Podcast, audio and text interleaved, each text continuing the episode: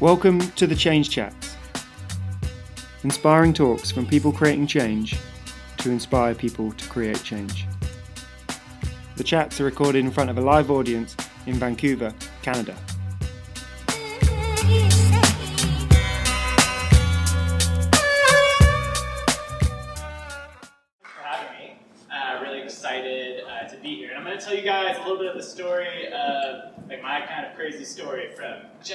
Prevention policy uh, to growing food on school grounds and kind of like what we're what we're up to. Awesome. So Fresh Roots, we grow good food for all. We believe that everyone should have access to healthy land, food, and community. And the way that we do that is by cultivating engaging gardens and programs that catalyze healthy eating, ecological stewardship, and community celebration, which is like a lot of words for saying that we grow educational farms on school grounds. And uh, I got into this uh, because I, I have a background in genocide prevention policy, and I was at the University of Pittsburgh. And I learned that our university had investments in Sudanese in companies that were doing uh, business in Sudan during the Sudanese genocide, which there's still a tremendous amount of violence that's happening there currently. And uh, I realized that this was happening. I went to the university and I said, hey, I don't think that our tuition dollars or any of the investments should be supporting this work in the world. Like, why are we doing this? And they said, oh, that's, that's a great idea. Let's, let's have some meetings. We'll have a lot of meetings about this, and then uh, we'll make a decision. And so uh, it took about a year and a half, and finally we got like all the people who had you know, power and decision-making power uh, to get together. And we all sat down at this really big board table uh, where they placed us in awkward positions to show us how little power we had. They said, uh, We're really sorry, we don't make investment decisions based social goals. And from that, that day, what I learned is when uh, social goals are on the other side of financial goals, financial goals uh, win. And so um, I kind of came out of that process pretty jaded, to be really honest with you. Um, and I started to think about what I could do. And it turns out that uh, like 20 year old boy slash still 30 year old boy eats uh, a lot of food, uh, often four to eight times a day. And so I started to think about what is the impact that that's happening, that that's having on my planet. What's what impact is that having on the people that are picking that food? Who are those people? What is the impact that my food choices have? Just as what impact is the choice of my university have on, on the community of the world?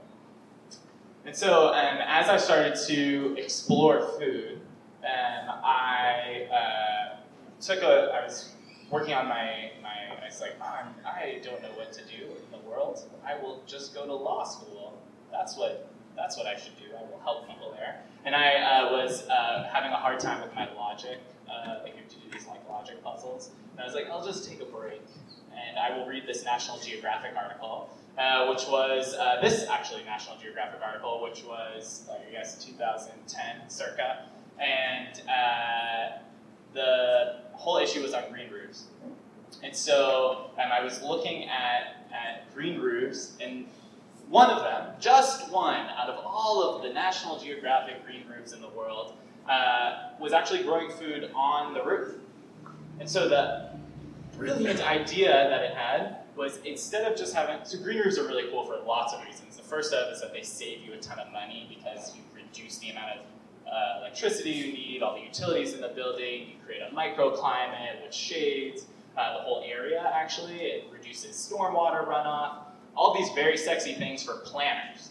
But the business people, the people that invest in green roofs, are kind of like, oh yes, that's, that's nice. But a green roof that grows food on the top makes revenue by selling that food back into the restaurant downtown, which is exactly what this was happening over at the Fairmont downtown. You can actually still go there. The head housekeeper, uh, just imagine a like very solid British fellow uh, who is in his tuxedo with full beekeeping gear, and uh, you can check that out at the Fairmont uh, downtown. Really great guy. And um, but anyways, this kind of like sexy idea of being able to grow food on on the roof and then sell that back in. I was like, that's brilliant. Screw this LSAT stuff. I'm going to go study that in Vancouver. So I came to Vancouver to study this green roof urban agriculture, uh, only to learn that there's really only one green roof farm, and that's this one. There were no others. I was like, uh, what am I going to do now? Um, but it turns out that there's actually uh, a lot of urban farms out here. And I just love poetry, so I'm just going to read this one.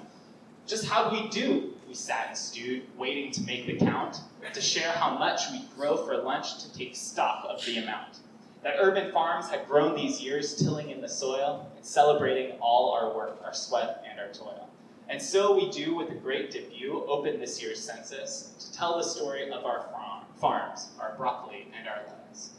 And so I, I worked uh, for the US Census, best job I've ever had in my life. They start paying you when you walk out your door to begin. I was like, oh my god, this is amazing.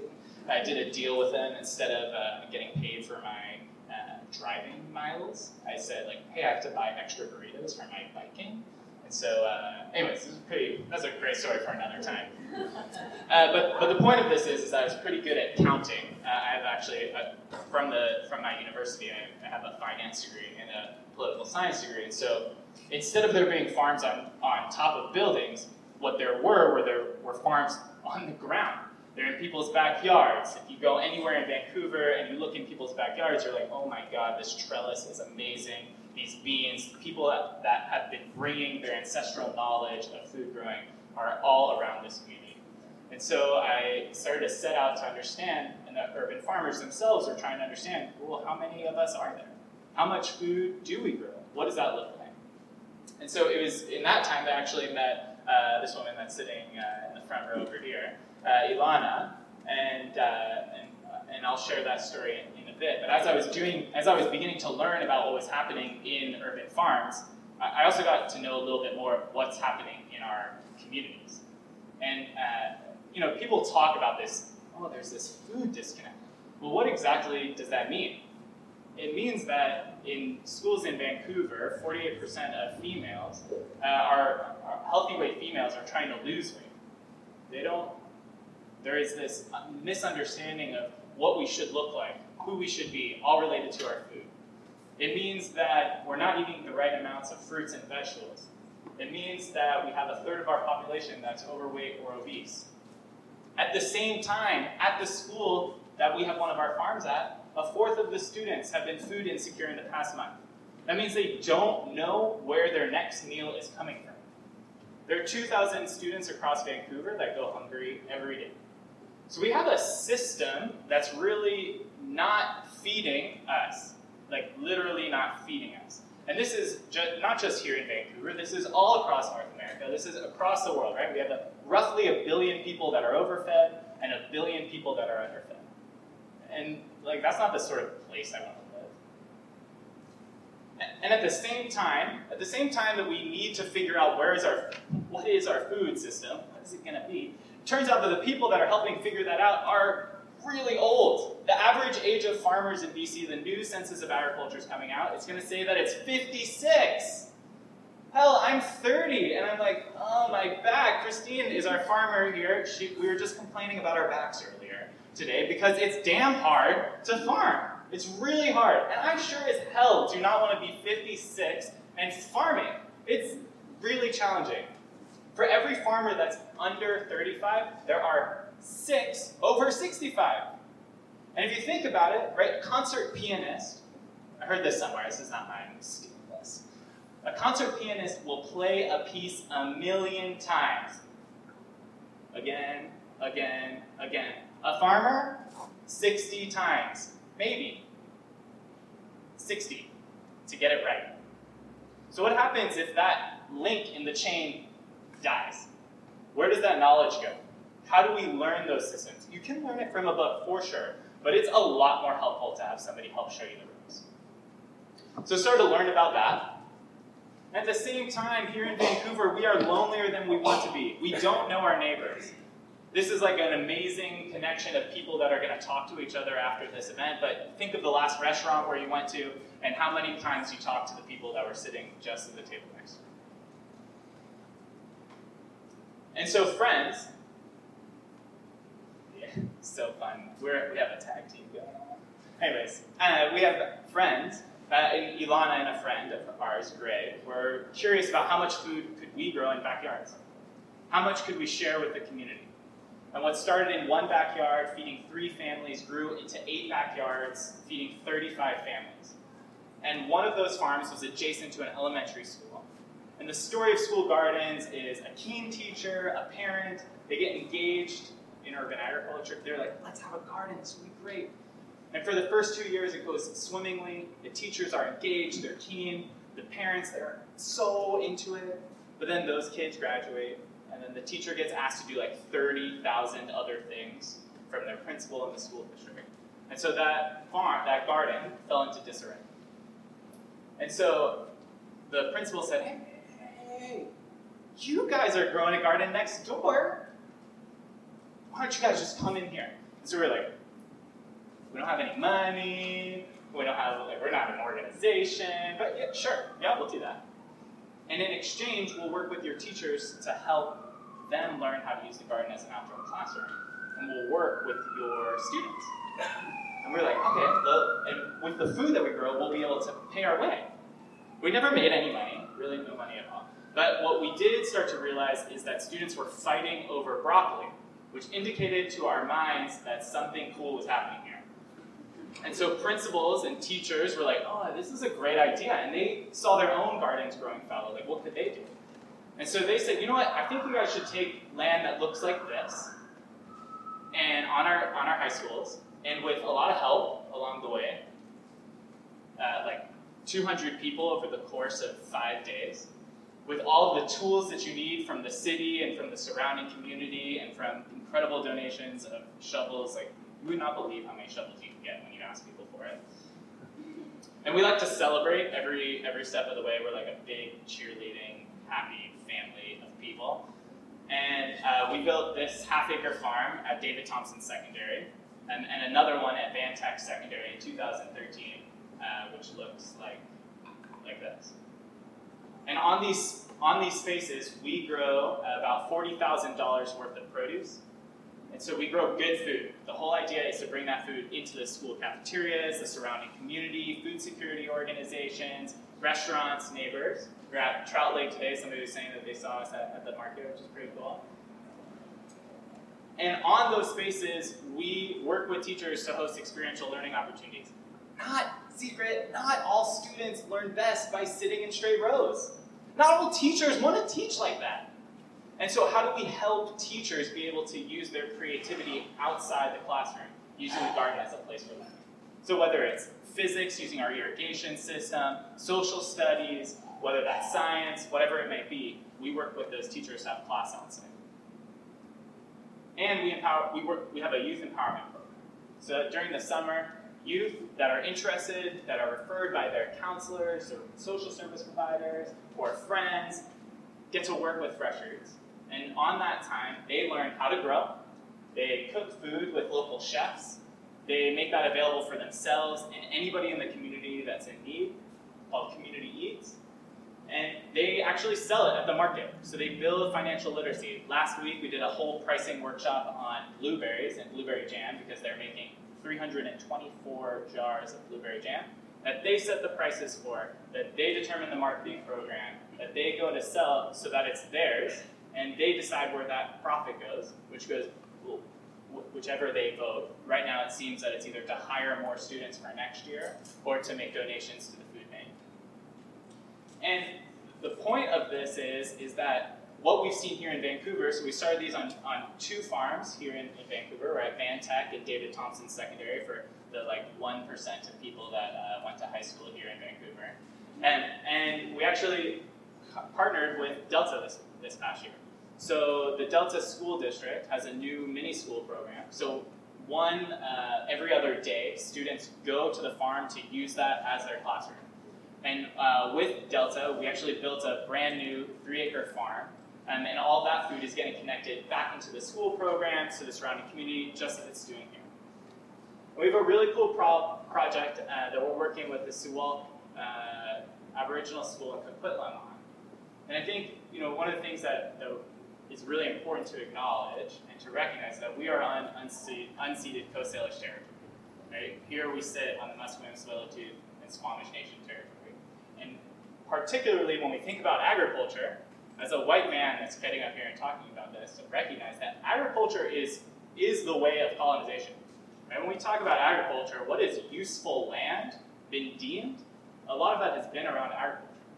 And so a question about like what is a food land or what is a food system gets often at the heart of this intersectionality between colonialism and Aboriginal rights. So very interesting and can be conflicted topic. And at this school, there's a seven acre forest with a old stream that had been uh, running through it. And at the school, the students and the teachers are working to daylight that stream, to pull out the invasive species of that forest, to re-indigenize their food system and make claim to it. To have that be their space that they use to gather, to hunt salmon. We're going to work with the DFO to be able to grow fry in the classroom, salmon fry in the classroom. Uh, amazing program that's there, and release that back into the stream that's right next to their, their school.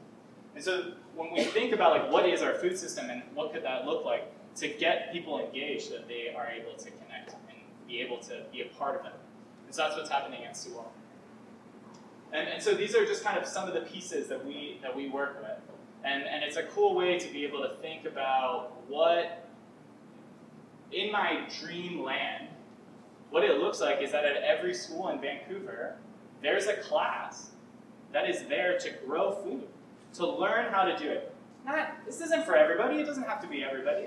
But what you learn from getting your body outside, and I'm sure we're going to hear a lot more about body movement later, is that is that when we move our bodies, there's such a connection that happens with our souls, with each other. It's a way of building communities. And that's the same thing with growing food. It doesn't matter where you're from, everybody eats. And everybody has a relationship with food. And it may not be positive, but everybody has a relation to, to it. So how do we use that as a way that we can connect to one another? And so um, one of the things is like, what are the things things that we can do? It, it doesn't matter if you use your lunch money for uh, school supplies instead of lunch that day, or whether you get in a fight with mom and leave your lunch at home, or you choose pop and chips, all those students are hungry. And the biggest way, the easiest way to reduce hunger in schools is to reduce poverty. And so that, you know, it's like we're growing food and that's wonderful. And that's an important part of the process to draw attention to it. But the number one thing that we can do is to advocate for poverty reduction programs. And often that means raising the rates and or advocating for a guaranteed minimum income. So we're just gonna like put that out there for everybody because like that's the systems change that needs to happen. And the second thing that we can do is we can support local farms. If we want to have farmland into the future, there's an amazing article right now in the New York Times about climate change and soil degradation. I encourage you to read that. But pretty much we're looking at a time where we really need to be investing in our soil and in our farms. And the only way that we can make that investment is if we purchase that food. And yeah, sometimes it is more expensive. But yeah, if we want farms in the future, we also have to think about what that is. The third thing that you can do is just grow something in your backyard. Kale and broccoli growing in your backyard is just a big fat advertisement for kale and broccoli. And that's really good because we need to eat a lot more of that in this region. Bok choy, gai lan, all that grows super well here. Like it is ridiculous how well it grows here. And so if more people are thinking about that and growing that at home, we'll have more demand for that from our farms here, which make it easier for farmers to grow. And, and come out to the farm with us. We'd love to engage with you guys and connect with you at our farms. And, and we're going to have a big long table dinner where we're going to celebrate good food for all and at our David Thompson site. So you can check that out at this Eventbrite. I'm just pitching ourselves, just doing it. Making the pitch. So come and, and join us um, at our long table dinner, which is going to be a really uh, fantastic place. And, and um, Andrea Reimer once gave this talk that uh, I, I, talked to her about a little while ago, and she didn't really remember any of the points that she had made, but like they were super impactful to me. And she said, if you want to make change, you, there's a four-step process. I was like, oh my god, only four steps. That's amazing. And so the first is set ambitious goals. Like, don't piddle around with little things. Just set crazy ambitious goals, the things, the secret dreams that you have in your mind. She said, just put those down on paper and do them. You know, whether it's chopsticks or for every farm, for every school to have a farm on it. Set that down. And then make a plan. It's going to be wrong, but that's okay. Just make a plan. Try something. Have something down on paper for steps on how to get there. Break that ambitious goal down into smaller pieces. And no matter what it is, doing things in the universe of people in, mean that you're going to need people to get it done. So you need a team. You're going to need people that are like you and people that are not like you to get it done. We work with a tremendous variety of people that help make this happen. People that are not necessarily partners in other way, but find commonalities around good food for all. And that's, I think, a real trick around making change. And then the last thing, and probably the most important thing uh, that Andrea said, is just start. And this is what Felix had said as well. Just like do something. And that's kind of what we did. We just started growing food, and then people show up.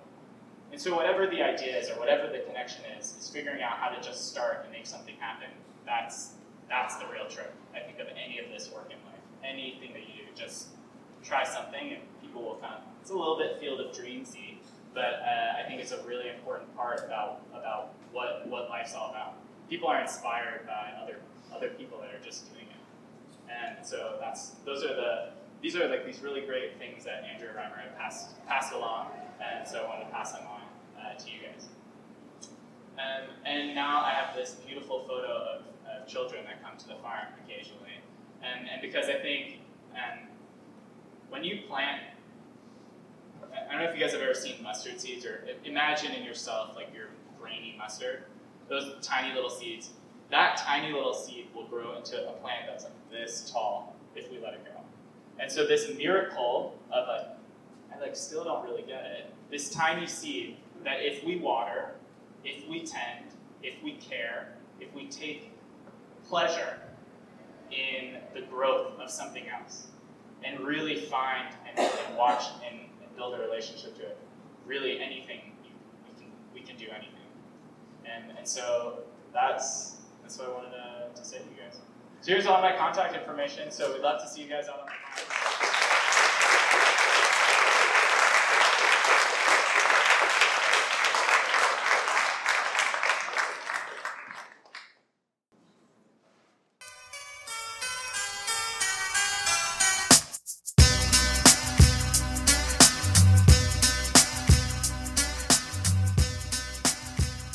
Big thanks to our sponsors, On Site Equipment, My City Pictures, and Van Urban Timber.